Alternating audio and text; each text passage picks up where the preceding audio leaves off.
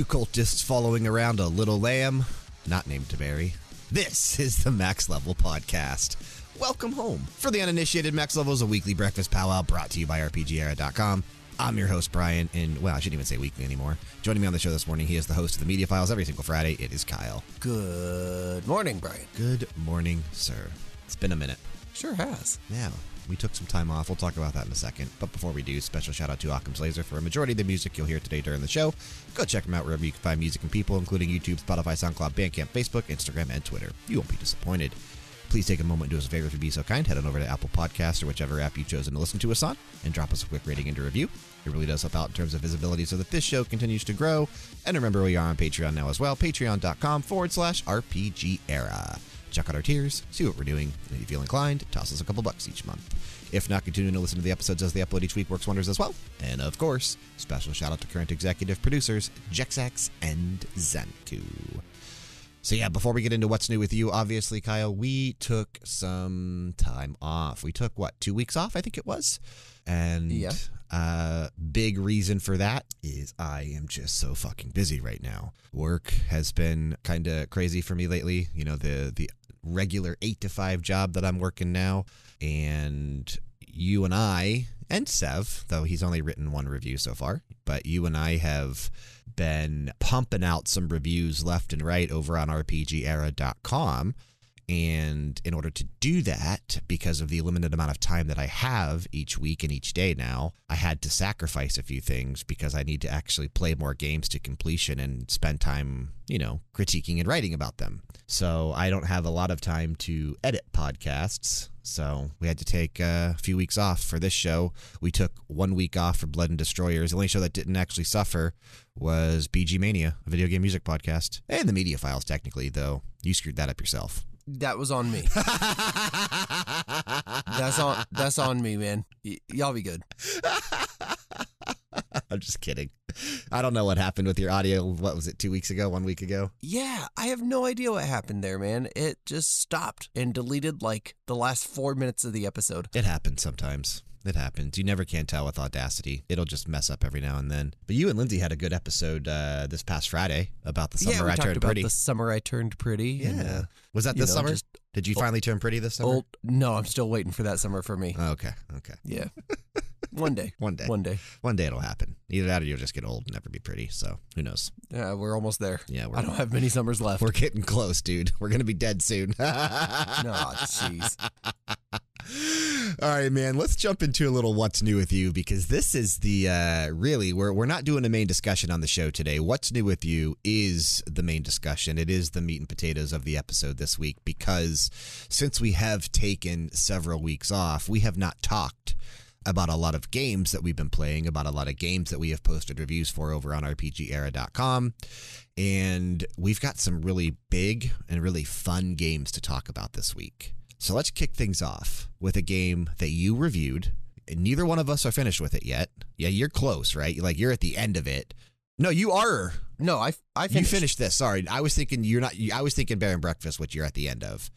But Yes. um, Cult of the Lamb, you did finish. I am. I'm thinking halfway through, but uh, I, you can you can confirm that for me after we talk about it here for a second. So let's let's jump into some Cult of the Lamb because I think this is probably the biggest and most exciting game that everyone is still talking about right now. I yeah, I agree. A lot of people I know have started playing this game, and I think for good reason. It's got a ton of hype behind it, and again for good reason. In Cult of the Lamb, you are a lamb who, after nearly dying, you are saved by an old god who brings you back to Earth, and in exchange, you have to build a cult in his name and gather followers and overthrow the old gods that overthrew him. And man, did I absolutely love just about everything about this game. I ate this game up, man. I have been too, and I finally jumped into it. You know, I am I am playing uh, Justin's copy of it. Basically, I I didn't actually buy it for myself. I'm just kind of playing it on their Switch upstairs whenever nobody else is using it in the evening hours and late night hours. And I am. I don't remember the names of the areas. Um, but I Mhm. am in the well. I finished the second area. Like I've t- Oh, I've okay. taken down two of the gods. Basically, That is Anchor Deep, as I recall. I am going to Anchor Deep. next? Anchor Deep's the second area. Anchor Deep's the third area. I don't think so. It's it goes Darkwood and then Anchor Deep. Oh wait, you might be right. Yeah, I can't remember what the second Anch- area is Anch- called. Anchor Deep is the door that's still closed for me because I haven't actually progressed the story to that point yet. Gotcha, gotcha. So yeah, I don't remember the, the name of the third area or the second area, but you you should be right there. But yeah, it's um there there's four main dungeons that you have to go into, Okay. and you have to go into each of them a couple times. And they're all themed a little bit differently. There's Four times, it seems like. can- yeah, but you can. But there's reasons to go back in further. Right. Side quests. I had to go find some flowers for one of my followers in Darkwood after I had already finished it. Right, right. Yeah, you can go back in for side quests. If you make it all the way through again, you can get some new kind of unique followers and follower forms, which is its own Which entire I system. did do. I ended up getting the boss from Darkwood as, or like the god as a follower, basically. Like the, yes, and a uh, and a the- witness. Yeah, a witness. the witnessed version of him. Yeah, which was super dope. Very cool. Yeah, it's you know what this has been. This has been a really really great game that I've really enjoyed.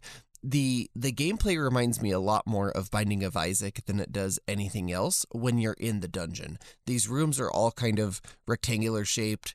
There are a random amount of enemies, all shooting things at you at random speeds and at random places. You have to dodge, kill all of them. It's not so difficult It's not. that it wildly frustrates you and that I think that's one of the drawbacks of Binding of Isaac is that Binding of and Binding of Isaac I think is a 9.5. I think that game's absolutely phenomenal, but Binding of Isaac really takes practice to get good at. It is brutally difficult and it's also massively huge now, but they've had years and years and years of building that game up, adding new bosses, adding new items. That game is massive now. Uh, Cult of the Lamb has not had that. It just came out, and it is easier than Binding of Isaac is. So it it felt like Binding of Isaac in the way that it plays, but not in the way that it, Binding of Isaac initially frustrated me. Now that being said, Binding of Isaac had its claws in me, where after I beat Binding of Isaac, I still went back and played it for many hours. Uh, this game does not have that, and I don't think that it's necessary. Everybody's very very angry about you know how this game plays. It's not quite like Binding of Isaac. Well, I think Binding of Isaac maybe is a masterpiece. I think that this is a very, very good game in its own right. And and it took me about 11 hours to complete this game. And I think it's okay for a game to take 11 hours to beat, and that's the end of the game, right? I, th- I think that that's an that's an appropriate amount of time for a game to take, especially an indie game like this. And I really, really enjoyed all 11 of those hours. Now they are planning on adding a lot more to the dungeons, the dungeon diving, uh, new styles of playing, new bosses, new items. They're planning on adding a lot of new end game content to make that roguelike or that roguelite, I guess, area of the game more fleshed out so that people will continue to return to it. And if they're able to really pull off a lot of what Binding of Isaac did, they will have a long term, very memorable masterpiece on their hands here because I do think that the rest of the game just is absolutely wonderful. I think the entire cult management part of the game is very, very fun. That's been my favorite part. It's yeah, it's been so much fun, it, and it can be frustrating at times, but it can be very rewarding as well. And I think that finding that balance can be a very tricky balance, but I think they've done a good job of it. You know that I love town building aspects in games, and I have been spending so much time kind of trying to make my cult area. Because I don't think it ever expands, right? You just have that area that initially is open to you.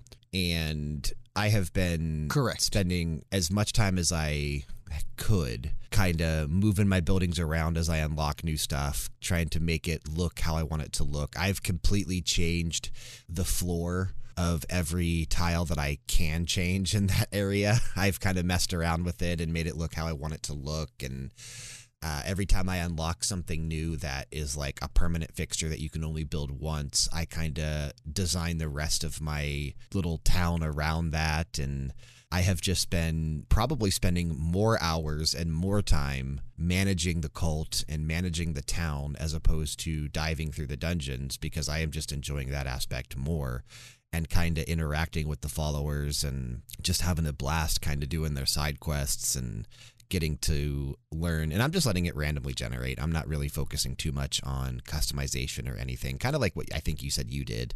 I'm just letting Yeah, it letting did, it yeah. happen as they come in, right? Whatever they look like, they look like. I really don't care. But um it's been kind of a joy to unlock these new decorations through cards that you find through the dungeon levels. And then once you unlock something you get an idea oh i can i can design something around this. And then i do and then it's a lot of fun yeah.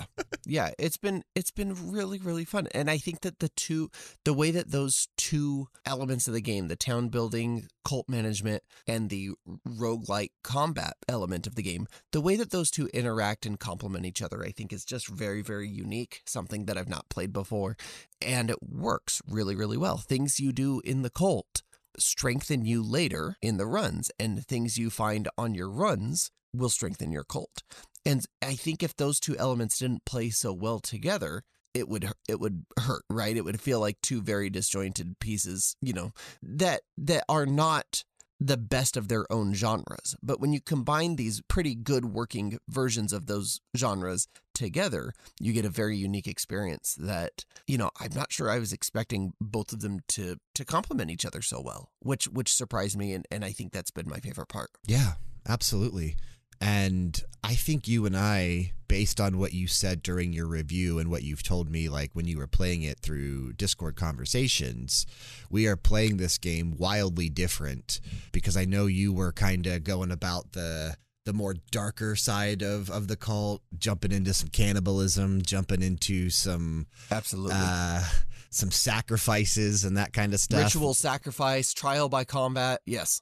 Whereas I have been kind of playing it more, I don't want to say safe, but friendly and, and trying to sure. make my cult not so dark. Just because I, I like that aspect that you can you can kind of pick and choose, and each time you unlock a new doctrine, right? Each time you find three of those shards to unlock one, mm-hmm. you have a choice between two, depending on the category you pick, and one of them kind of is a bit nicer and one not so much. Well, and it should be said that those not as nice ones, right, are just as rewarding as the nice ones. You get benefits. Oh yeah, absolutely. Depend it it's not like the good path and the evil path. They're both just different paths. Right. Now one of them is is like comically mean, right? Like trial by combat, like making your followers enjoy eating their own poop. These are things that you can do in this game, but they still have function and they still work as as you would want them to, right? My the cannibalism trait wasn't just to get rid of dead bodies.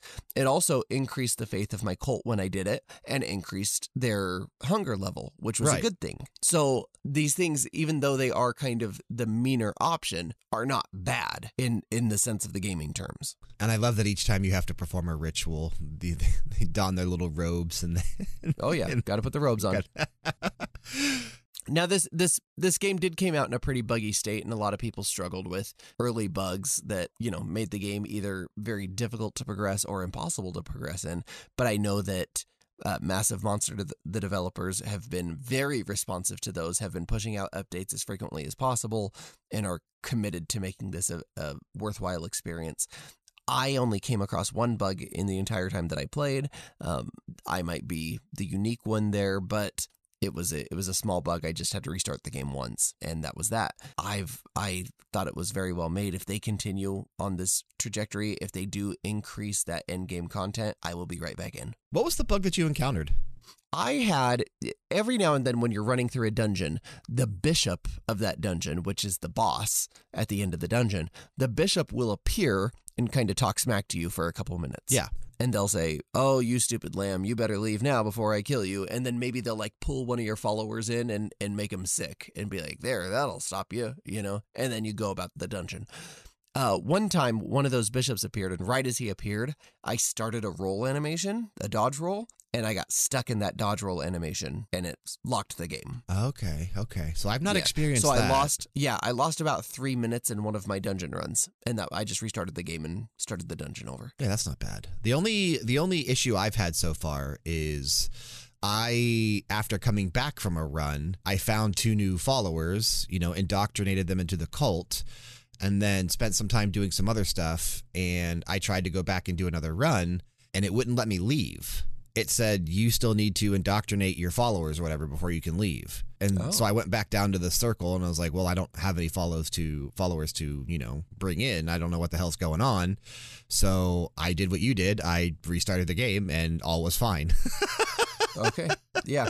That's that is a common bug. I have heard multiple people talk about that. yeah. That's the only thing I've encountered though. Everything else has been, you know, there I am playing on the Switch. I think you played the Steam version because the the team gave us a key for that for the review, but I ended up, you know, I'm playing it on Justin's Switch and I have noticed some some frame rate issues on the Switch yeah, version. there there were small frame rate issues on PC. Nothing that caused me any serious grief, but I did notice a couple small frame rate issues on the PC. But I've heard it's worse on Switch. Yeah, I could I could see that because I've been kind of encountering that, not even just in the dungeons themselves, but sometimes even in the the town building area because of you know how many followers you might have walking around and how much shit yeah. you have in your actual town. So it gets a bit cluttered and it gets a bit slow at times.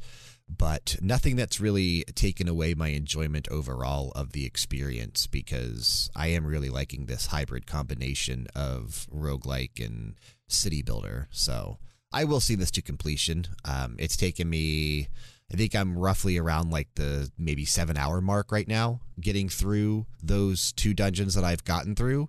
And that's with dying, I think, just once so far. I'm not finding this game super difficult, Right. which I think you also said. I think you said you died like three Yeah. times total before making it to the end. I think two or three times. Yeah, it was not as hard as maybe it could have or should have been. Uh, but also, I don't think it needed to be. D- death carries a serious penalty in this game. Right. So you want to try not to die.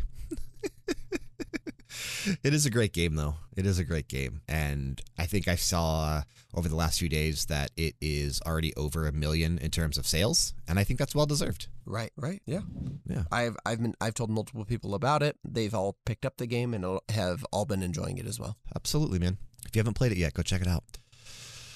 Another game that we put up a review for over on RPGera.com in the last week is a game that I was not expecting to fall in love with as much as I did, even though I only still gave this game uh, a 7.5 out of 10, right? I, I do think this game did have a lot of issues, but I absolutely fell in love with the story and the combat and it just being, you know, grounded in this Chinese mythology lore that you know I'm a big fan of like the Chinese and Japanese mythology lore over over in that area. And that is Sword and Fairy Together Forever, otherwise known as The Legend of Sword and Fairy 7. This is the seventh entry in this franchise, a franchise that largely never released in English and never released outside of like China and Taiwan, those two regions. It was kind of I was landlocked about for to a say while. I, I'm like totally unfamiliar with it. Yeah, well, that's because the first five games and its offshoots and like side games, I guess, because there are some side missions or not side missions, side stories that released as standalone games. They only ever came out in China and Taiwan.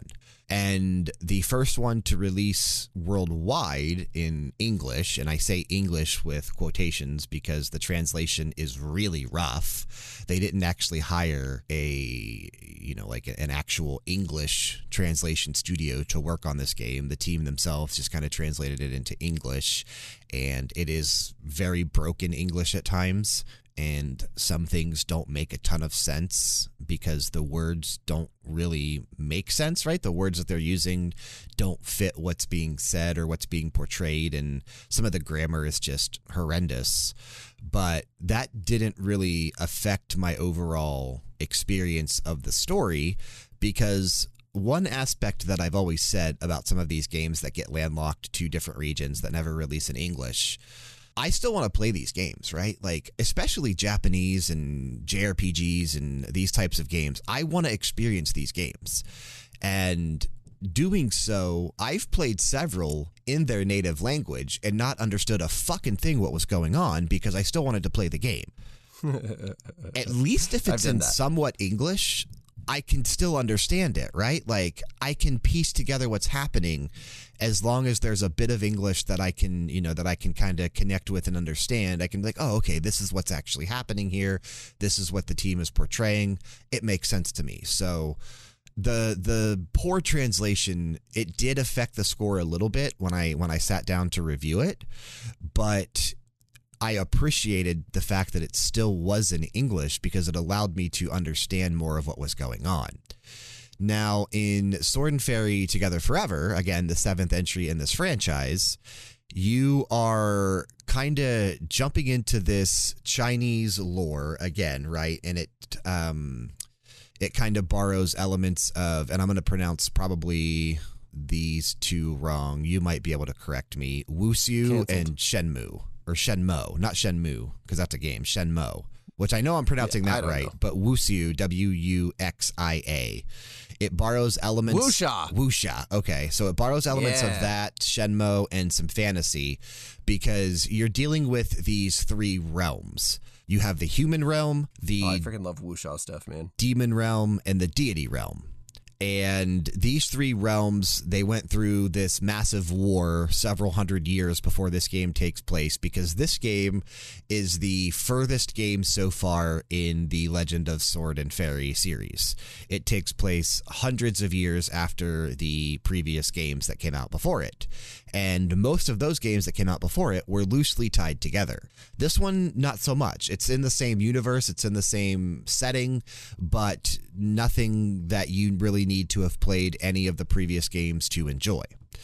So you are playing as these four characters, right? You have Yu Qingshu, who is the oldest disciple of the Mingshu sect, and she's basically considered the main character of the game.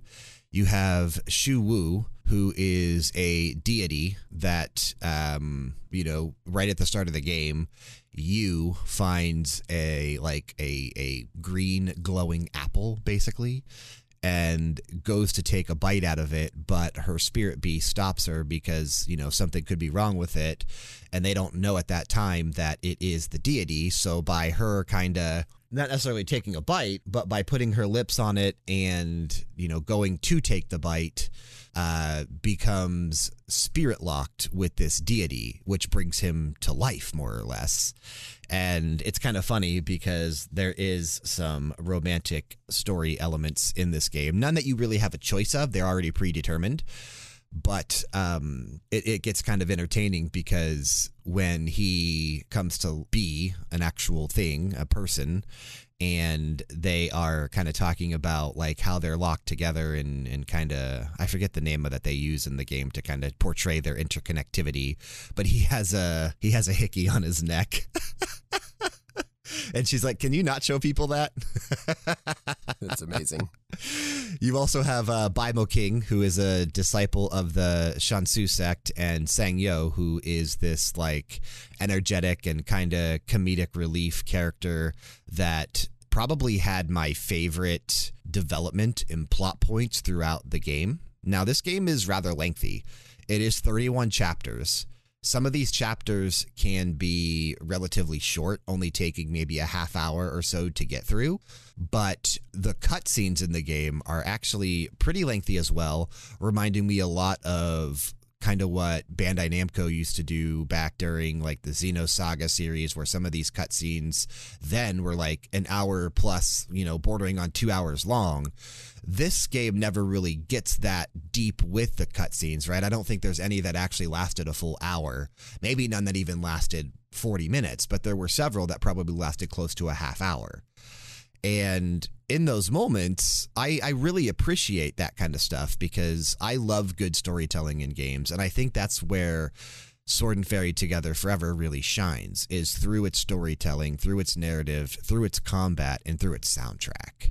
This game is is gorgeous to look at, right? It did come out a few years ago on PC, so it's not like super modern in terms of cutting edge, you know, 3080 type graphics or PS5, Xbox Series type graphics, but kind of early PS4, early Xbox One style presentation. Still gorgeous looking. The particle effects are phenomenal. The combat is super fluid and fun.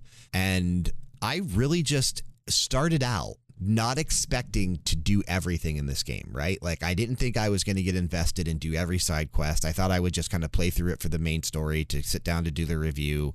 But as I got further and further into it and further along, and I started falling more in love with the story that was being told and getting more invested in these characters and in their relationships with one another, I started wanting to explore the side quests and I started wanting to find everything the world has to offer. So I ended up almost 100%ing this game. I came damn close to being able to get the platinum if I wanted to. And that was only after about 33 hours. Like, not a super lengthy Yeah, game. not bad. I could have probably spent maybe an additional 10 hours to get the platinum if I really wanted to, but I decided not to. Um, but I really did love what East Asia Soft and Softstar did for Sword and Fairy Together Forever. And I think if you enjoy these types of games, right? These it, it reminds me a lot of the Tales series, like Tales of Arise, Tales of Berseria, Tales of Xillia, that kind of stuff, in terms of the combat and the exploring of the individual areas, because they're not open, right? They are kind of wide areas that you get to explore, but there's not inter interconnectivity between the paths, right? You do have to fast travel from one area to another to get from one section to another. So it's not like a massive sprawling open world. So there is only so much to see in each area. And once you've seen it all, once you've found all the chests, once you've found all the items to find on the ground, which gets made a little easier the further in the get uh, the further in that you get to the game because an accessory um, that you unlock eventually that you can equip onto one of your characters allows you to see like where chests are and where stuff is at on the map. And once I had that accessory, I ran around to every area and found everything that I could find in the game. And in doing that, I even found more like costumes for the characters to put on and more stuff that they could equip. Um, I ended up just really fucking having a blast with this game, dude. And on our upcoming radio hour BG Mania, I actually have a block dedicated to this game because the soundtrack is just it's mind-blowingly good, dude. It is it is fantastic. Yeah, it's it's not a game that's ever been on my radar, but I do like the soundtracks of games like this, and and it's probably a soundtrack that I'll end up listening to at the gym. I really like Japanese inspired or anime inspired music while I work out. So it's probably a soundtrack that I'll pick up. But hearing how much you liked this game and unexpectedly like this game, honestly, like raises my interest in it. Yeah, I, I love when that happens, dude. Like, I knew, again, I knew I wanted to play it. And I knew that I would appreciate it, but I didn't expect to appreciate it and, and fall in love with it as much as I did. So, this is another game that, you know, the team graciously sent us to work on for review for RPGera.com. I would have bought in this anyway. It's only $30, it's not a full priced game. So I would have picked this up regardless, but I do appreciate getting to play through this and kind of getting to enjoy what this team put together. And I just hope that they do have plans because again, this is the seventh fucking entry, so the team has clearly been dedicated to making this series. I hope when the eighth comes out, it just comes out in English right right then and there. Right. So we'll have to see. We will have to see. We have a lot of games to talk about. Another one that you jumped into and wrote about for RPGera.com is a physical exclusive that you kind of dove into immediately when this was announced during Devolver Digital's E3 or Summer Game Fest 2021 showcase for Kickstarter, and that's Demon Throttle. Yeah, I finally got this game in the mail about a year after I pre-ordered it. It finally came out, and it came out with very little fanfare. Not a lot of people um, either pre-ordered this game or ordered it at all, and and have been playing it and talking about it. But it actually really surprised me. What I expected was a little kind of time waster 2D over the top shooter like we saw in the original trailer, and that's what I got. But it's something that I also quite enjoyed. It is a very fun game. It is a very short game, and it's a game that you can play either solo or you can play in two player co op. And you play as either a gunslinger, which is this, this little cowboy that has a six shooter, or as a vampire that has a crossbow. And if you're playing solo, then you can switch between those two characters at will. And if you're playing co op, then both characters are on the screen at the same time. So I did play the entire game co op with a buddy of mine. I tried to play it with Lindsay, but it is a tough as nails game. And we really, really struggled. With it. Did right she like it? She did. She actually got kind of addicted to it. We played it for about two Okay. hours. Uh, and and couldn't get past the second level. Now there's only four levels, and each level only takes between five and ten minutes to play.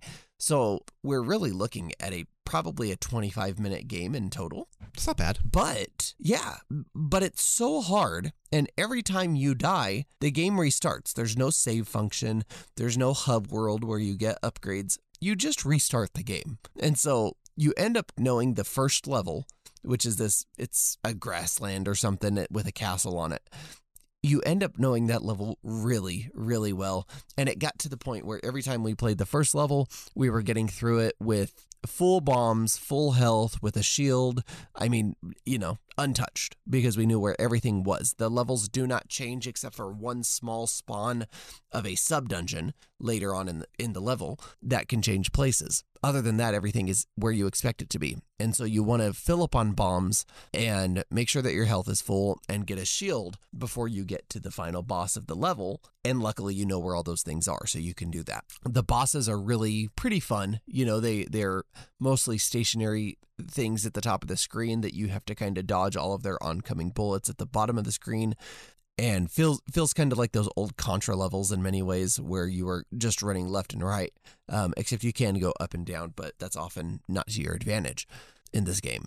At any rate, it is short. Once you beat it, you do kind of feel like you beat the game, but it's also kind of a cool little collector's piece. Now, I know that it's not limited run games, it is special reserve games. Special reserve games did kind of go back on their promise of this being, you know, like a 1 in 10,000 type thing that if you ordered it, you got it, and that was all of the copies they were ever going to make. They are actually printing more copies of this game and, and shipping them to like GameStop and Amazon and stuff, um, which which you know you feel kind of burned about i think a lot of people do because they were promised that this was going to be a very exclusive title.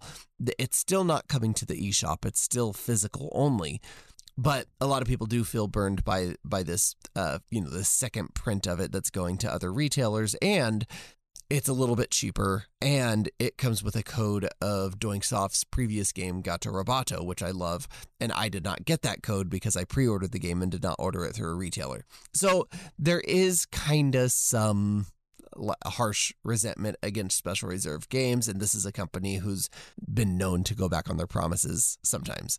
So i understand that. I really don't care that much. I still played the game. I still enjoyed it and uh, still reviewed it for rpgera.com yeah. Go read that review if you want the, the full insight on it. But it is a fun game. I don't know that it's worth the price. If you're not going to pick it up for kind of this cool little collector's cartridge that you have that's physical only, it'll never be on the eShop. Hopefully, they don't go back on that promise.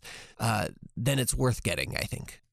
I don't know that this is something I'll ever get to play unless I end up moving back out west and just play your copy because I don't know that right. I care enough to own a, you know, I don't care about the the physical exclusive stuff anymore. I rarely buy physical games anymore. Most of the games I buy, probably 95% of them are digital games right? Sure. I hardly ever buy a physical copy of anything anymore. So there is a, a real good chance that I will never actually play this. I did obviously read through your review as I edited it and put it up on the website, and I've seen people play it through either YouTube or Twitch or whatever, but I don't know that this is something I'll ever jump into myself. What I saw of it, I did think it looked kind of cool but I don't know that it's enough for me to actually want the physical experience, right? Like I don't really. Yeah, I don't. I don't know that it's. I don't know that it's necessary to play. I don't think it's a must play of the Switch, but it is a fun game for two gamers, right? And, the person that I ended up beating this game with is a buddy of mine. He is a gamer. He was pretty good at it, and we got through the entire game in about an hour, you know, with trial and error. Um, but if you like, you know, if you were ever out west and you were, you know, visiting town and you were staying at my house for a night and we're like, hey, let's play some games, I could easily pop this game in and we could have a lot of fun for about an hour. Yeah, that that would be a lot of fun to to hopefully be able to do that one day because I know I'm not going to be in Ohio forever. Uh, I'm right. already wanting to get the fuck out again, so. Um, I have been contemplating migrating back west. I just don't know that I ever want to live in Vegas again either. Like, Vegas still sucks to me and is just ungodly expensive, but It's only it's only getting more expensive here, man. It has gotten so expensive here. well, and that's not just Vegas. Thanks, that's, California. that's literally everywhere out west, right? So, like, as I've been contemplating leaving Ohio and, and moving west, I, I have been looking around. Like, I've looked at Vegas again. I've looked in California. I've looked in Oregon. I've looked in Washington State. All that shit's expensive, man. Like, everything out west is just crazy expensive. It sucks. Mhm. Like, apartments in Yep. Portland, where I was It's looking the other here, man. day, were just really fucking high, too, man. Really fucking high. Oh, Port yeah, Portland's awful right now. Yeah, it sucks. But gosh, what a cool city. Yeah, super cool city. and speaking of super cool, the last two games that we're going to talk about here before you probably have to leave me, and I'll finish the episode on my own. But um, I have two games here that I have been playing through. One that I've already finished, one that I'm desperately trying to finish, but it's just so brutally difficult. You need to play both of these games. So let me tell you about these. The first one is Cursed to Golf, which just came out this past week. I want to say this came out on uh, Thursday, Tuesday or Thursday this past week. And this is another game that the team did send us a review key for. Four of the five games we talked about on What's New With You today were all sent to us by the teams, which is kind of cool, right? We're back into the full swing of things doing reviews Very, for very cool. RPGera.com. So I appreciate getting back in and being accepted back into this kind of review community with open arms and, and not really having to struggle so much in terms of like rebuilding ourselves back up after taking like a year and a half off once we stopped doing leveldowngames.com and became rpgera.com and really weren't focusing on reviews. We were just focusing on the weekly podcast content. And now we're kind of switching gears and going back to reviews and, and maybe not so much the podcasts, but um, Cursed to Golf is a roguelike, and it is a very unique roguelike because you are golfing. You are more or less golfing. So the game starts as you're playing the character, his name is the Champ, and you are on the 18th hole of this like championship series. And all you need to do is fucking make your shots, get the ball in the hole, and you've won this championship basically. You're the greatest golfer of all time. And through these like you know tutorial area it's teaching you about your different clubs right? You have three clubs. You have the driver the wedge and an iron. You don't have a massive amount of choice between your clubs in the game. You have three choices. And it's just one iron right? It's not like a seven iron eight iron nine iron. It's just one iron one driver and one wedge and you use the driver basically at the start. It hits the furthest, obviously. The wedge is only used in sand traps and like to get you higher up because it shoots high. And then the iron is your club that you'll basically use throughout a majority of like the middle areas of these courses or levels. And it's teaching you all of that. And you get to the final shot, and it's like, you know, just got to make this shot. And then you get struck by lightning and you're dead. So you fall into eternity. E T E R N I T E E, eternity. Cute.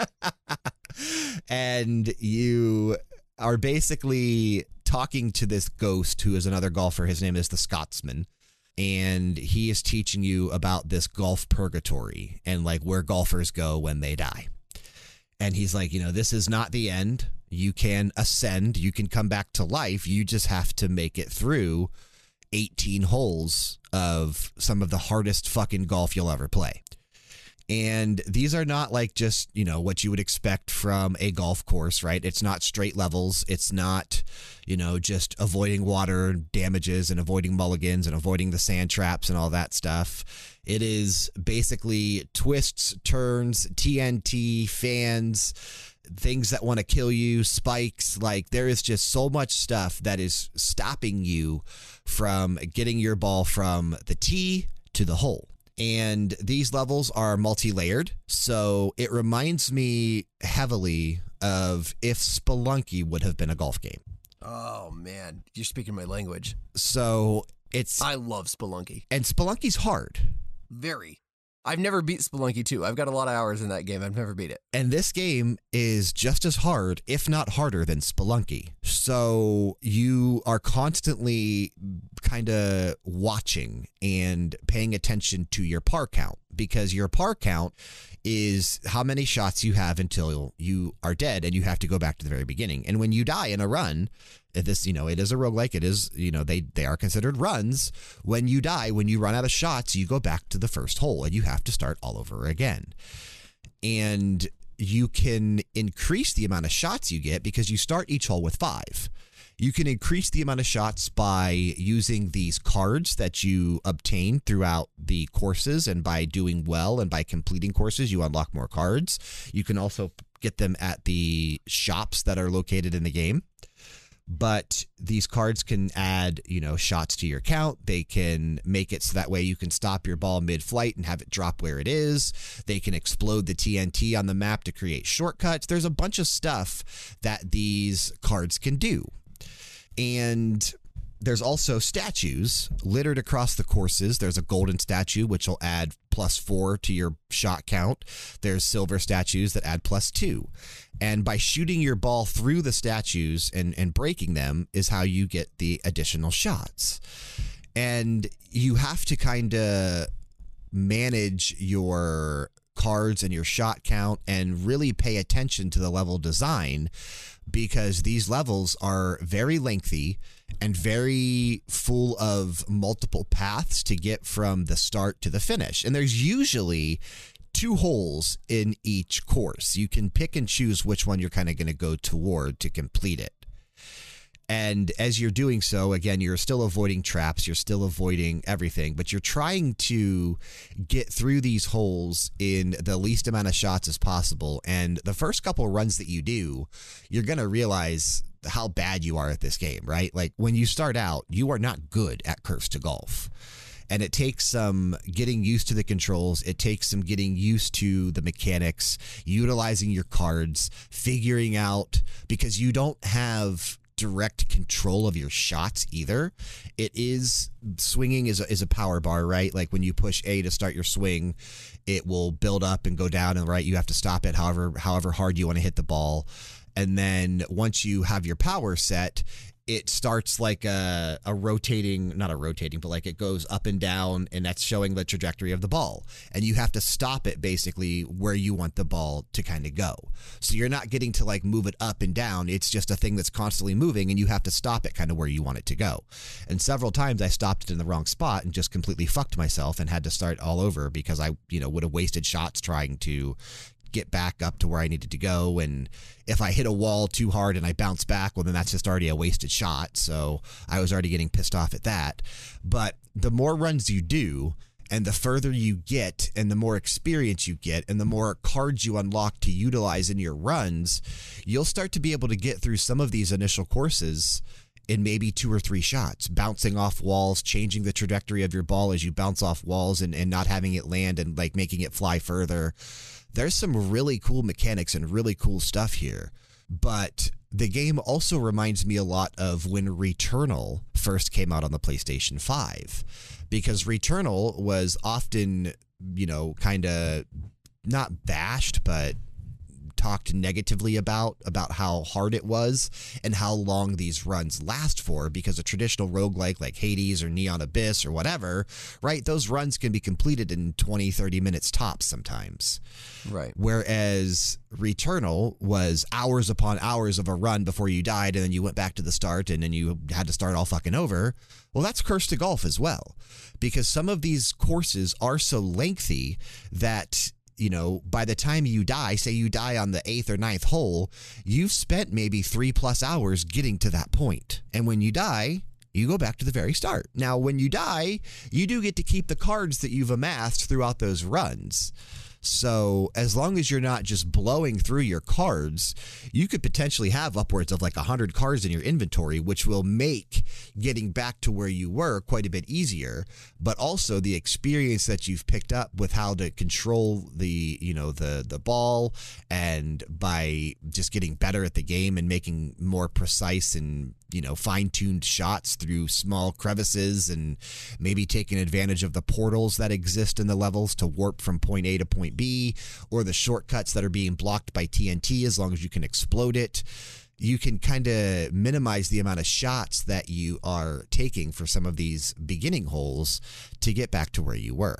Now, I think the furthest I've made it so far is the 13th hole. So I am still trying to get through and, and complete this game. I don't know how long it's going to actually take me to beat this game. I have sunk several hours into it since getting the key for it and starting playing it.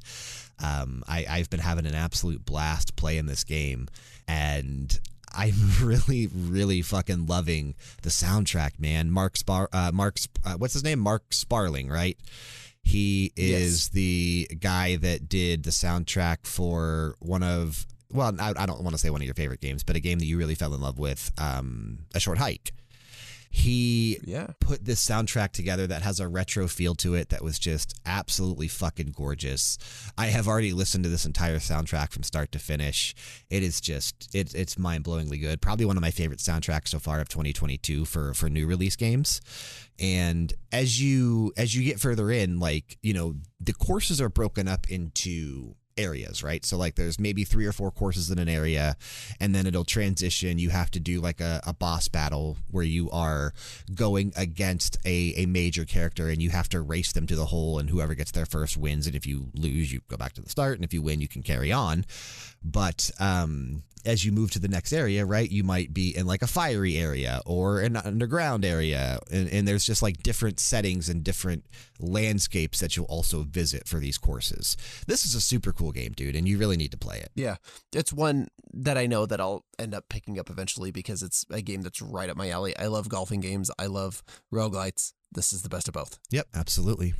And then I will have a review up for this over on RPGera.com as soon as I get to the end of it and, and experience everything to Golf has to offer. I haven't gotten that far yet, so I haven't been able to write the review, but I will hopefully in the next coming days.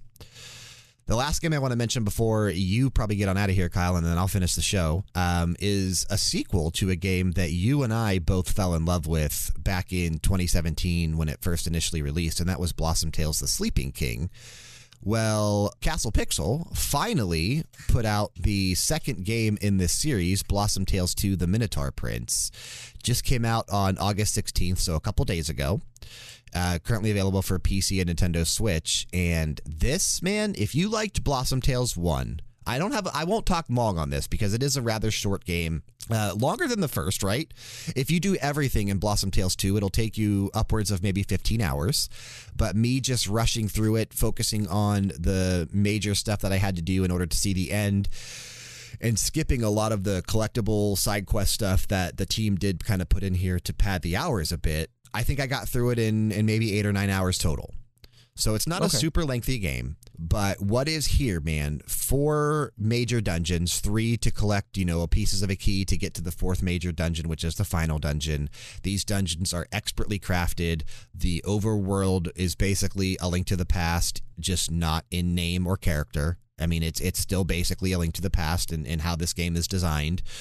And if you like Zelda, if you like that formula, and I know we all do here at RPG Era, this is a game that I think you absolutely need to play, especially since you loved the first. Yeah, it's sitting at a, a 71 on Metacritic, but a 79 on OpenCritic, which means I think that a lot of smaller indie game players and indie outlets are enjoying this I game a lot more than I gave it an eight. Yeah. Yeah. and it and almost everybody is at the seven or eight range for this game. So it looks like the smaller outlets are enjoying this game a lot more than the bigger outlets did. And maybe we're just a little more forgiving with indie games like this. I don't know, but it is a game I'm going to play because I did like Blossom Tales so much, and this one's right up my alley. One of the best things about this game is the is the way that the narrative is presented to you, right? Like a grandpa telling a story to his grandkids. And throughout the course of the game, the kids are like, "Grandpa, that's stupid," right? Like we no, we want we want fucking we want this, there, this, and that. And like the grandpa's like, all right, well, which one do you actually want? Right. And you get to choose. And it kind of like gives a little bit of uh, personalization to the story of Blossom Tales because the the thing that you choose, right? Like you can choose what puzzle you want to encounter. You can choose what instrument that you're going to play, like an ocarina, or you can choose the enemy that you're going to be fighting right then and there. Like it, it makes it so that no two games are ever completely identical, and and allows you to kind of you know play the game the way that you would want to play this game and how you want to play it what instrument you want to use right i chose the guitar because i thought that was cool and I don't know, man. This is just a really cool fucking game. Reminded me a lot. I don't know if you read through my review, but the way that uh, Lily summoned the Minotaur King to take her brother Chris away is identical to the way that Sarah, you know, played by Jennifer Connelly in Labyrinth, summons the Goblin King, Oh yeah. played by David Bowie. It is I legit the same way about wanting her to, uh, wanting the. Oh, dude, I watch the movie every year. Um, it, it's the same way that you know Sarah wants the Goblin King to come take her baby brother away, and Lily does that. And there's a lot of elements of I know another movie you absolutely love, The Princess Bride. There's a lot of My elements of time, of yeah. There's a lot of elements of The Princess Bride in this story. Um, there is just some really cool fucking inspiration outside of just a link to the past. And the way that you progress through the dungeons, obviously unlocking new weapons or new tools that'll help you progress, right? There's a teleporter that you'll eventually unlock that is really fucking cool because it allows you to put like a, a spot down and then once you hit it again, you warp back to that spot. So you will, once you unlock that, be utilizing that a lot to get through some of these dungeons because, you know, there might not be a path, but utilizing the teleporter, you'll be able to realize, oh, there actually is a path, right? You just have to figure it out. So there's a lot of creativity in the way that the dungeons were designed. The overworld is gorgeous. Again, the soundtrack is gorgeous. I really enjoyed Blossom Tales 2, and I do hope that this team, um, you know, wants to continue this series. I was a little surprised we were getting a sequel, but now I'm almost craving a third. Like I, I really hope this game does well. Yeah, they've they've stumbled on a, a winning formula here. People want these top down Zelda like games, and there's not enough of them. Es- especially ones that you know play so faithfully to their source material but do enough to separate themselves apart as well Right, right. so uh, most of these games we talked about, they do have reviews over on RPGera.com if you want to read more about them, right? Uh, we do have reviews for Cult of the Lamb, Sword and Fairy, Demon Throttle, and Blossom Tales, all on RPGera.com. And then the only other one that doesn't, Cursed to Golf, will have a review up soon. We also have several more reviews coming. We have uh, Two Point Campus coming for a review soon on RPGera.com. Sev this week is going to be working on Midnight Fight Express and Saints Row. We've got a couple more games lined up for review over the next few weeks as well. We are just back into it, man, and it's been a blast. It's been a lot of fun. I've actually really enjoyed it. Yep, it's been fun. But I know we're at about that point where the show would continue, but I know you need to go because we started late today and we only have a limited amount of time to record on the weekends anymore. So I'm going to ask you now: Do you have a, a personal playlist pick for us that uh, that you can just hit us with to you know since we haven't done it in a few weeks? I'm sure there's been some new music. I've I've always got a personal playlist pick. You you know me, man. So this isn't actually closing the show, so I'm just to let you do it now before we transition to the next segment because I'll be doing that on my own. Oh man, hold on. You know what? I might not. I there's not been a lot of good music lately. Uh-oh. Shoot. No personal playlist pick. You know what? Okay, I got it. I got it. The first track, the first track on the new Mountain Goats album, Bleed Out. It's it's uh this has been out as a single for a while, but the album just released yesterday on Friday, August 19th. Yeah. But the first track is called Training Montage. And it rocks. it is so good. I'm such a huge Mountain Goats fan and I was at the gym the other day. Lindsay was with me, and I could hear her headphones, and she was listening to this. And I was like, "Are you listening to the Mountain Goats?" And she was like, "Yeah, the song is so good." I was like, "Dude, it's so good." Anyways, it's called Training Montage by the Mountain Goats. It freaking rocks. Go listen to it. All right, Kyle. Well, we will see you later. And we are going to do things a little out of order this week because we aren't going to have a main discussion. We are just going to have the Sean Waltman lightning round be pretty much the main discussion since we spent so much time, almost an hour there, on what's new with you because we had so many new games to cover and go over. Let's go ahead and jump to the new release roulette. And we have five game oh six games. We have a full slate of games coming out this week for the new release roulette. Several of these games i am very interested in playing. I think i will end up probably playing actually you know what? I probably will end up playing all six of these games. Maybe not this week. Several of these i'll play this week. Uh, one through gamefly one through game pass one i may pick up one i'm hoping to get a review key for two i may pick up. Shit i don't even know I'm actually looking forward to all six of these games. So let's jump into this. Let's talk about what's releasing this week. Starting with game number one, coming on Tuesday to PC, PS5, PS4, Xbox Series, and Xbox One. A game that Sev will be reviewing for us for RPGera.com. This is Saints Row. Experience the biggest and best Saints Row playground ever created the unique sprawling world of Santo Leso. I think that's how you say that. Santo Leso, or maybe, maybe maybe it's double L, but that's at the beginning. I don't think it would be Santo Iso, but maybe it is. It's the backdrop for a wild, larger than life sandbox of thrilling side hustles, criminal ventures, and blockbuster missions as you shoot, drive, and wingsuit your way to the top. This reboot looks kind of cool. I've always kind of enjoyed some of the the wacky zaniness of the Saints Row series. I am going to be renting this through Gamefly. I am not picking it up. Hopefully, it'll ship out to me this week. I do have an open slot, and, and I've kind of figured out how to constantly get new releases to ship through Gamefly. You just have to micromanage and be really diligent on your queue and what's on there and what isn't but I, I, hope this will actually ship out on Monday or Tuesday so that way I can play it by the end of the week because I would like to jump into Saints Row and check it out. Maybe I won't like it. Maybe I'll end up sending it back, you know, pretty quickly, but I do want to give this a chance.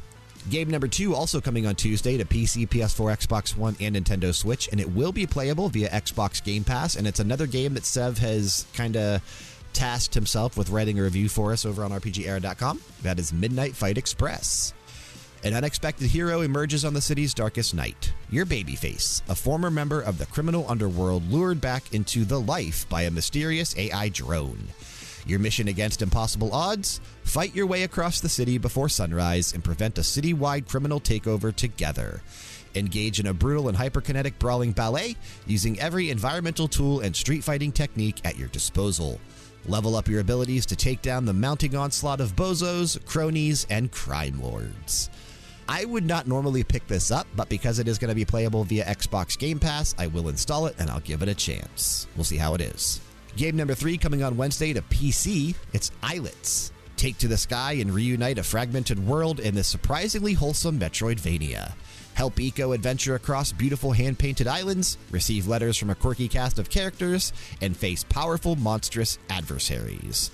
This game looks gorgeous. I've had it on my radar for well over a year now since it was first announced. I've been looking forward to it. They just uh, announced like a week and a half ago that it was going to be coming out this Wednesday on the 24th. I'm really looking forward to jumping into this, hoping I'll get access to it, but if not, there's a good chance I'll end up picking this up, whether this week or in the future. I really do want to play this game. Another game that I really want to play that I'm hoping I'll get access to, and if not, I, this one I probably will buy this week. Game number four coming on Thursday to PC. I was a teenage exocolonist. Spend your teenage years on an alien planet in this narrative RPG with card based battles. Explore, grow up, and fall in love. The choices you make and skills you master over 10 years will determine the course of your life and the survival of your colony. This game was just kind of revealed and, and, made known to me this past summer at the Summer Game Fest. I forget which showcase it was during, but I fell in love with it. Really liked the presentation. Thought this was such a cool concept. I will definitely play through this. Might even start it this week. Like I said, hoping to get access to it, but if not, I can't imagine it'll be too expensive, so I may just pick it up in general. But I am looking forward to playing through this game. I think it's going to be a lot of fun. Game number five coming on Friday to PC, PS5, PS4, Xbox Series, Xbox One, and Nintendo Switch. It's Pac Man World Re-Pac. First released in 1999, Pac Man World saw Pac Man's exciting debut to the 3D platforming genre. Now, the remaster that fans have requested is nearly here. In Pac Man World Re-Pac, Pac Man arrives home on his birthday to find the ghosts have kidnapped his family and friends and ruined his party. Now he must set out to adventure through the six areas of Ghost Island to rescue them and face off against the Ghost's boss, Toc-Man. This is another game that I might end up picking up through Gamefly. I really did like the original Pac Man World back in 1999. I love how they've remastered it and the way that it looks.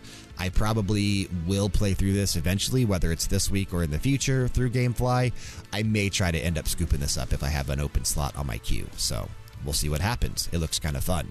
And then game number six, also coming on Friday, one that I'm heavily considering picking up if I don't get access to, but one that I may not need to pick up because I'm pretty sure Justin will buy it as well, and I could potentially just play his copy.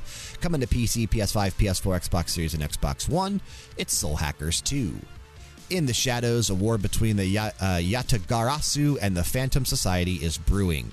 Devil summoners who harness the otherworldly power of demons. Existing in the secret area of humanity's data, a digital hive mind has evolved into sentience, Aeon. Observing humankind from afar, Aeon calculates that a world ending disaster is imminent and creates two agents to combat against it Ringo and Figue. I think it's F I G U E, Figue, who knows. Together, these agents of Aeon must investigate and prevent a butterfly effect that will lead to the end of the world. This is an Atlus developed JRPG in the Devil Summoner series. It looks really fucking dope. It's been getting some decent reviews. The review embargo was up this past week. I want to say on like the 16th or something like that. I think I saw reviews drop in this past Tuesday or Wednesday. So this is a game that I definitely want to play. I will hopefully get a chance to this week. Looking forward to it. Uh, my pick of the week this week is definitely Soul Hackers 2. I think that's probably the one I'm most looking forward to this week, and just in terms of the type of games that I really enjoy and the ones that I get involved with. If not Soul Hackers 2, I would probably go with I Was a Teenage Exocolonist, but those are two that I'm really looking forward to getting into. And if I had to say here, like, what's going to score the best, what's going to score the worst, I I might say Midnight Fight Express would score the worst on Open Critic, and scoring the best, I'm gonna go with. I'm gonna go out on a limb. I'm gonna say I was a teenage exocolonist. I'm gonna say the reviews come back really positive for that, and I think that might score the highest. So we'll see if I'm right. We'll see if I'm wrong. Who knows? I I have been known to be wrong several times in the past. but that is the new release roulette for this week. This is Kyle, and one day you can be too. Every Friday, I host what is soon to be your favorite podcast, The Media Files. Me and one of my best friends talk about pop culture happening so that you don't look like an uncultured swine during those boring water cooler conversations. Laughs are shared, tears are cried, and sometimes we have really interesting special guests that you might be familiar with. Download the Media Files wherever you download podcasts, and remember be kind, be honest, and we'll see you later.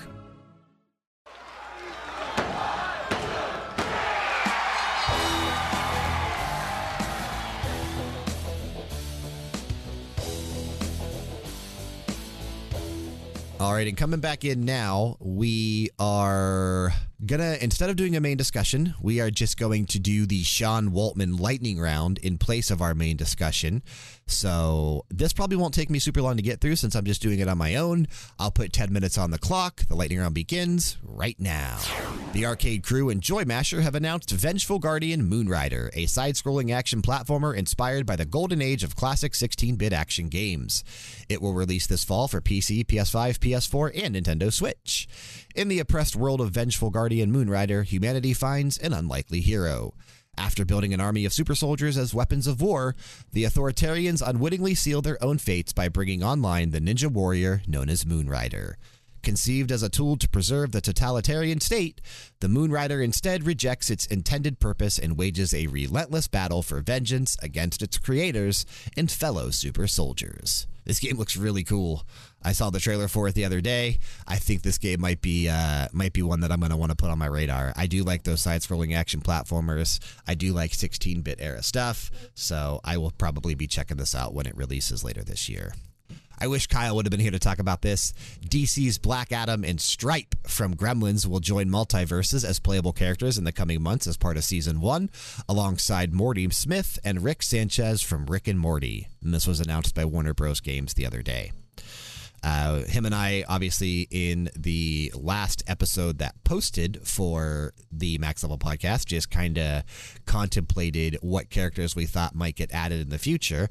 I was saying Gizmo from Gremlins, but it is still cool to see some Gremlins representation in MultiVersus with Stripe. Uh, that probably would be a character that I would gravitate toward if I did play MultiVersus. I still have not had a chance to jump into it yet. Not that I haven't had a chance to. I just have been so. I well, technically I haven't had a chance to, but I've been so busy playing through other games that I've been working on for review that I haven't really had time to dive into and check out MultiVersus the way that I've wanted to yet. But I will hopefully one day. It is free to play, so I can kind of jump into it at any time. Disney will host a Disney and Marvel game showcase at D23 Expo 2022 on September 9th at 4 p.m. Eastern, 1 p.m. Pacific, and 9 p.m. Sev slash British time. The digital showcase will feature new content from Disney and Pixar games, Marvel games, Lucasfilm games, and 20th Century games, including all new announcements and reveals from existing titles such as Disney Dreamlight Valley, Marvel's Midnight Suns, and LEGO Star Wars The Skywalker Saga, plus a sneak peek at the upcoming Marvel Ensemble game from Skydance New Media. This could be a showcase that's worth paying attention to with the all new announcements. I would not be shocked to see maybe Sony show up with something for Wolverine or something like that, right? Like there could be some Sony representation here, but I'm very curious to see what gets announced. I'm very curious to see more on Midnight Suns and Disney Dreamlight Valley. I, I want to see what this showcase has to offer. I think this might be the first Disney and Marvel game showcase that they've done, at least any that I can remember. So I'm going to be tuning in what day is September 9th? I think the 10th is a Saturday because of Ubisoft Forward. Yeah, so September 9th is a Friday at 4 p.m. I likely won't be able to react to this live, but I will react to it after I get off work. That is something I plan to do. Publisher No More Robots and developer Panic Barn have announced Soccer Story, a comedy open world RPG about solving puzzles and saving the world with a magic soccer ball. It will release later this year for PC, PS5, PS4, Xbox Series, Xbox One, and Nintendo Switch, and it will be playable via Xbox Game Pass. It's been a year since the calamity tore apart the very foundations of soccer as we know it. Since then, Soccer Inc. has made dang well sure that not a soul has been allowed to even look at a soccer ball, let alone kick it. It's a real messy situation, no doubt. And that's M E S S I, right? Messy situation. But this is just the calm before the score. A magical football has now chosen you, the savior of soccer. And you'll get a kick out of this. You've been tasked with saving the future of the sport and bringing harmony to the world once more. Can you remind everyone why there's just no substitute for soccer? Or will there be a foul ending? I linked this in Discord the other day for Kyle, who is desperately waiting for a sports story to come out. This is hopefully going to hold us over until that game does release. This looks like a lot of fun. Uh, I know it's about soccer, not super popular here over in the United States, but real popular throughout the rest of the world. Kyle made a joke. He's like, oh, it's stupid soccer. I don't want to play this game. But then watched the trailer and it's like, oh, hell yeah, I want to play this game. So this game looks like a lot of fun. I will be downloading this via Xbox Game Pass when it does come out and playing through it. It looks great. And before we wrap up the Sean Waltman Lightning Round, we do have several release dates and delays to talk about since we've been gone for a few weeks. I did pull everything that we missed, so let's jump through this.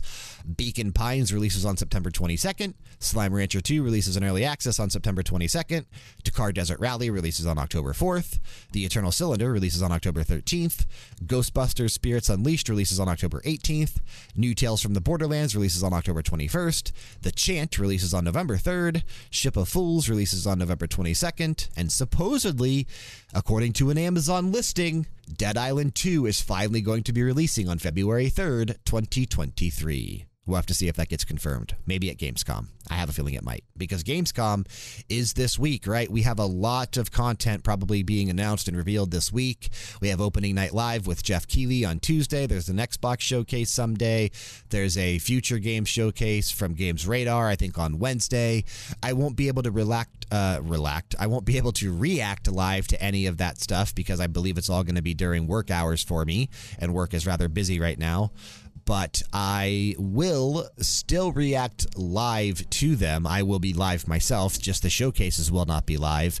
I'll do that once I get off work. I'll just go live on the YouTube channel, queue up the showcases, and, and watch them and react to them. If you guys want to join along, you're more than welcome to. If you've already seen them, that's okay. Uh, I will have not seen them yet, and I will be going media blackout basically once these showcases start. I will be avoiding websites and I'll be avoiding the Discord server just so that nothing gets spoiled for me while I react to these videos. So I do plan to do that this week. And then we have a couple delays as well. Evil West has been delayed to November 22nd. High on Life has been delayed to December 13th. Deliver Us Mars has been delayed to February 2nd, 2023. Hogwarts Legacy has been delayed to February 10th, 2023. Planet of Lana has been delayed to sometime in the spring of 2023, but it is confirmed that it'll be coming to Xbox Game Pass on day one, so that's super dope. I'll take the delay for the Game Pass edition. And our final delay, Metal Slug Tactics, has been delayed to sometime in 2023. And that is your Sean Waltman lightning round for this week. But you know what that music means. Before I get on out of here, before I wrap this show up, I want to talk about a game that hit Kickstarter a couple weeks ago, still going strong right now over on Kickstarter.com. It is a nerve wracking Lovecraftian adventure into the heart of the Cthulhu mythos, developed in Ukraine which is super cool because of everything going on right now over there during the uh, during the war and the Russian invasion. We are talking about Sherlock Holmes: The Awakened. The Awakened is a Lovecraft Conan Doyle crossover detective adventure game that puts you in the shoes of a young Sherlock who is up against a sinister sect that worships a monstrous ancient deity. Cthulhu. What started as a trivial disappearance case led to a mind shattering discovery that we are not alone in the universe and that there are beings far more powerful and ancient than we could ever imagine. Now, Sherlock must expose the cult and thwart its ominous plans or face unspeakable consequences. The Awakened is set a few years after the events of the team's previous game, Sherlock Holmes Chapter 1. Holmes and Watson are merely roommates renting a flat at 221B Baker Street. It's the events of this adventure that will turn them into the iconic crime solving duo of best friends, and it's the only story that Watson will never reveal to the public. The world will be better off being ignorant of what really transpired. Sherlock Holmes The Awakened is basically a remake of a game that released back in 2006 as a standalone story with a mature Sherlock taking on a case of supernatural mystery and intrigue. And it says here that for quite some time, the team has had the idea that the game from 16 years ago can be a perfect foundation for the continuation of their young Sherlock story arc that started with their latest game, Chapter 1, in 2021. So it says we're taking this foundation and remaking The Awakened entirely from the ground up. On top of a slew of visual and gameplay changes, we are rewriting the story to be a direct continuation of the young Sherlock history, diving into the key events in his formative years that could have led him to become the flawed and broken genius we all know so well.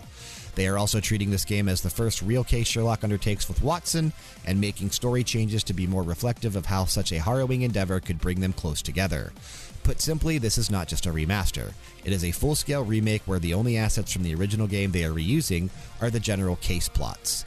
It says uh, some of the major changes we are making include all new graphics and asset models, new animations, new cutscenes, additional investigation, gameplay mechanics, rewriting the story to connect with the case from the awakened to a younger Sherlock, amplifying the story behind how Watson and Holmes came to be so close, case story rewrites, additional side quests, a new English voiceover recording and translations into multiple languages, an overhaul of the UI, change to the third person perspective camera, and additional quality of life features.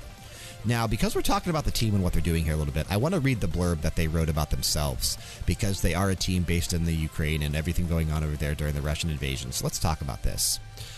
It says, We are Frogwares, a video game developer founded in the year 2000. You may know us for our open world Lovecraftian horror game, The Sinking City, or our various adventures of Sherlock Holmes, including our recently released Sherlock Holmes Chapter 1. We are a team of around 90 plus people, and we make Unreal Engine powered games for PC, PlayStation, Xbox, and Nintendo Switch. We have released 20 plus titles over the years, but the Russian invasion of our homeland, Ukraine, has thrown up one of our toughest production challenges we've ever faced. As this war has no foreseeable end in sight, we are now working around this new reality of ours. For those of us on the team not serving in the military or with various humanitarian aid organizations, the only way we can fight back is by keeping our team creating. For normal citizens like us, our most potent weapon right now against the Russians is being able to keep Ukrainian society and our economy and our economy alive. A functioning country is one that can resist, fight back, and finally rebuild. And I think it's for that reason alone that I'm going to support this game. I want to support this game. I want to support Ukrainian developers right now. I know I talked about that during the Summer Game Fest when one of the showcases actually had a, a presentation of Ukrainian developed games. I I still stand with Ukraine, right? So I will definitely definitely support this game. Set across four distinct locations and eight main cases, players will investigate a series of crimes all connected to uncovering the truth of the various elder god worshipping cult. At the heart of these crimes is a rich and mysterious London elite who has lost his grip on sanity and become obsessed with the cult and an ancient prophecy. At the start of each case, you'll arrive at the crime scene and get a rundown what is known so far, and sometimes it's not that much. Each case takes place in a large semi open world map, allowing you to explore and proceed with your investigation as you see fit. As the world's most famous detective, you'll have a few, tool, uh, a few tools and tricks up your sleeve to name just a few. Recreate the sequence of key events using your imagination mode. Interrogate suspects and witnesses by asking the right questions. Zero in on details throughout the crime scenes others have missed using your concentration mode pull key clues from various archives by using the intelligence system, then piece it all together in your deduction space to then present your findings. Along the way, you'll encounter gruesome details about the cult and truths that no mortal should ever be privy to. Sherlock's involvement in this investigation will begin to test and break his mind. Another key feature that will make a comeback is the deduction board slash mind palace. It will allow you to piece your evidence together to reveal the possible motives and whereabouts of your next suspect or clue. The chaotic feel and design of the deduction board will reflect Sherlock's decaying mental state, as seen in this in some of the screenshots that you can see on Kickstarter. After all, it's hard to piece your thoughts together when you're losing your mind, which is totally fucking true. What is a Lovecraftian game without losing one's mind? The Awakened will feature mind bending insanity puzzles that will get you to question reality. The idea here is to depict Sherlock's descent into madness as he gets closer to revealing the existence of supernatural eldritch beings. The insanity puzzles are based on two main pillars Lovecraftian atmosphere of hopelessness and fear of the unknown, as well as otherworldly environments. Solving these puzzles will require experimentation and outside of the box thinking. Sherlock's appearance will mirror his mental state. The more it deteriorates, the more exhausted and raggedy he will look. The Awakened has a semi open world structure and is set across several drastically different locales Victorian London, a Swiss psych ward, New Orleans, Louisiana bayous, and Scotland. All seen through the dark prism of Lovecraft, most areas will feature hub like designs with side quests and other activities. Some locations can be traversed by boat, like the Louisiana wetlands that harbor a cannibalistic tribe. The team has decided to go with a semi open world structure because of the war. These are extreme circumstances, and it says they simply cannot afford to get dragged into the whirlpool of design and optimization problems tied to a full open world map. Shifting to a semi open world approach is going to help them focus on a tighter narrative and gameplay mechanics. And there will be no hand holding in this game. It says The Awakened is being built on the established principle of creating gameplay that has as little hand holding as possible. In short, the game will never blatantly tell you what to do next. As a detective, you need to think about your next steps, so there are no instructional checklists that you just follow blindly. No GPS map littered with markers giving you outright the exact location of every notable point of where to go next. They're going to provide you with various sleuthing tools to collect your clues. How you piece that all together to keep the case moving forward and ultimately coming to the right conclusion is all in your hands. They're doing this because they want you to feel like an actual detective figuring out the connection between clues and threads, thinking out your next steps, using your intuition to come up with theories, and testing them on the fly. It's a design principle they've embraced to create an experience that is quite hard to find in most of today's modern gameplay uh, and mainstream games, so let alone horror ones. This game is real fucking cool. Cheapest tier to get in to get a copy of the game is 36 US dollars. You'll get a digital download for Sherlock Holmes The Awakened when it releases, and they're targeting spring of 2023 for PC, PS4, PS5, Xbox One, Xbox Series, and Nintendo Switch. You'll also get uh, pre launch exclusive outfits, a set of digital wallpapers, your name in the credits, and a thank you note from Frogwares. And there are tiers all the way up to, let's see, there's a $71 tier, but that's, a, well, no, there's a $181 tier. There is a $201 tier, a $502 tier, yeah, $502 that five people have actually pledged to that um, get your portrait and name in the New Orleans bank, which is kind of fucking cool. A $1,000 tier that you get to have an exclusive cell inside the asylum with your name and then a $1,500 tier where what do you get for this? What do you get? A top place in the credits. There's got to be more. Oh, you get to give a name to a colossal freighter in London's dry dock and a couple other cool things. And then a $2,000 tier where you get to video call with the developers, access to their next games over five years. So, all of their games when they come out, your name on the title screen, which two people have actually pledged to um, and pretty much everything that came before it. So, super fucking cool. If you want to check this out, they're already doing quite well. They were looking for 70,251 US dollars translated from local currency, currently sitting at 189,351, so more than double what they were looking for. The game definitely blew up. I think it has, you know, definitely being helped by the fact that people do want to help this team being based in the Ukraine right now. They have already released, or they've already hit three of their stretch goals a metagame, a system that keeps track of your actions and rewards you for thorough sleuthing. Uh, play as Dr. Watson at 160,000, and then at 185,000, they unlocked, exp- uh, they expanded the soundtrack. And then at 218,000, if it gets there, and there's still 13 days to go as a time of recording, so there's a very good chance that it will get there. They're going to expand NPC dialogues and put realistic physics for in game objects. So, This looks real cool. I think everyone needs to support this team in this game. Go check it out over on Kickstarter.com. Again, the name of it is Sherlock Holmes The Awakened. But that is unfortunately going to bring us to the close of the show for this week. Kyle did close us out with the personal playlist earlier. So, to close this show out the way that I normally do, and I don't normally get to close the show out, but I usually end with a quote. I, going off of the Sherlock Holmes and Lovecraftian type stuff, I'm going to go with one of my favorite dark authors of all time, and that is Edgar Allan Poe. And we are going to go with uh, one of his famous quotes from the narrative of Arthur Gordon Pym of Nantucket, released in 1838. This quote is as follows Words have no power to impress the mind without the exquisite horror of their reality. This episode of the Max Level Podcast has been brought to you by RPGera.com. Please remember to leave us a rating and a review regardless of where you're listening. If you want more of us, check us out on YouTube and Twitch, and make sure you're subscribed or following at both places with notifications on. Links to where we can be found on social media, as well as to our Discord server and all other important information, can be found in the show notes for this episode.